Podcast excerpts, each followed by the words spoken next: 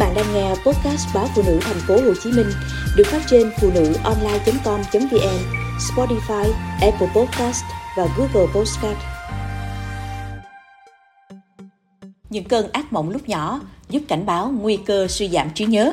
Trong nghiên cứu mới công bố tại tạp chí eClinical Medicine, tác giả từ Đại học Birmingham Anh phát hiện ra rằng người gặp ác mộng dai dẳng khi còn nhỏ có nhiều khả năng phát triển chứng mất trí nhớ và được chẩn đoán mắc bệnh Parkinson khi đến tuổi trung niên.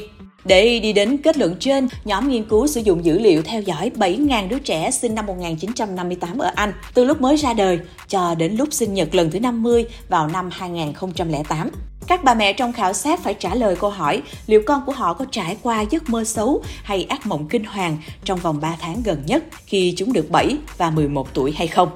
Những đứa trẻ gặp ác mộng vào cả hai thời điểm kiểm tra được xếp vào nhóm ác mộng dài dẳng. Kết quả cho thấy những người thuộc nhóm ác mộng dai dẳng có khả năng bị suy giảm nhận thức cao hơn tới 76% và khả năng mắc bệnh Parkinson cao hơn 640% so với bạn bè đồng trang lứa. Nghiên cứu không biết rõ tại sao những giấc mơ xấu có thể là dấu hiệu cảnh báo chứng mất trí nhớ và bệnh Parkinson. Dù vậy, các công trình khoa học trước đây đã liên kết ác mộng với những thay đổi trong cấu trúc não và nguy cơ mắc bệnh nhận thức cao hơn.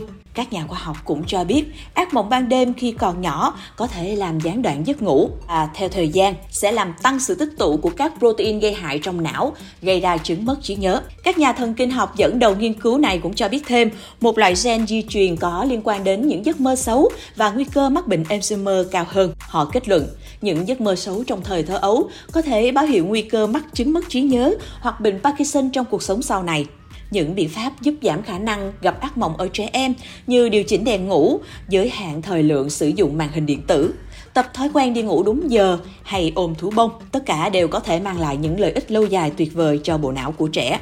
Đối với tâm lý học, ác mộng lại phản ánh những sự việc thuộc về quá khứ. Tuy nhiên, về mặt y học, những cơn ác mộng có thể là dấu hiệu xấu liên quan đến tình trạng sức khỏe của bạn. Dưới đây là một số tình trạng bệnh lý khiến bạn hay gặp ác mộng. Vấn đề về tim mạch những cơn ác mộng đi kèm với chất lượng giấc ngủ kém có thể là dấu hiệu của bệnh tim. Một nghiên cứu đã chỉ ra rằng hiện tượng gặp ác mộng thường xuyên xảy ra phổ biến ở những bệnh nhân có nhịp tim bất thường và bị đau thắt ngực. Nghiên cứu cũng cho thấy triệu chứng đau ngực và nhịp tim bất thường xảy ra nhiều hơn ở những phụ nữ trong độ tuổi từ 40 đến 64 thường gặp ác mộng và ngủ không ngon giấc bệnh Parkinson. Nhiều nghiên cứu cho thấy những người hay gặp ác mộng và có phản ứng la hét, đấm đá hoặc khóc trong lúc ngủ thì có nhiều nguy cơ mắc bệnh Parkinson. Bên cạnh đó, cơn ác mộng đi kèm với những hành vi nói trên cũng báo hiệu những nguy cơ mắc các bệnh thoái hóa cơ tim khác.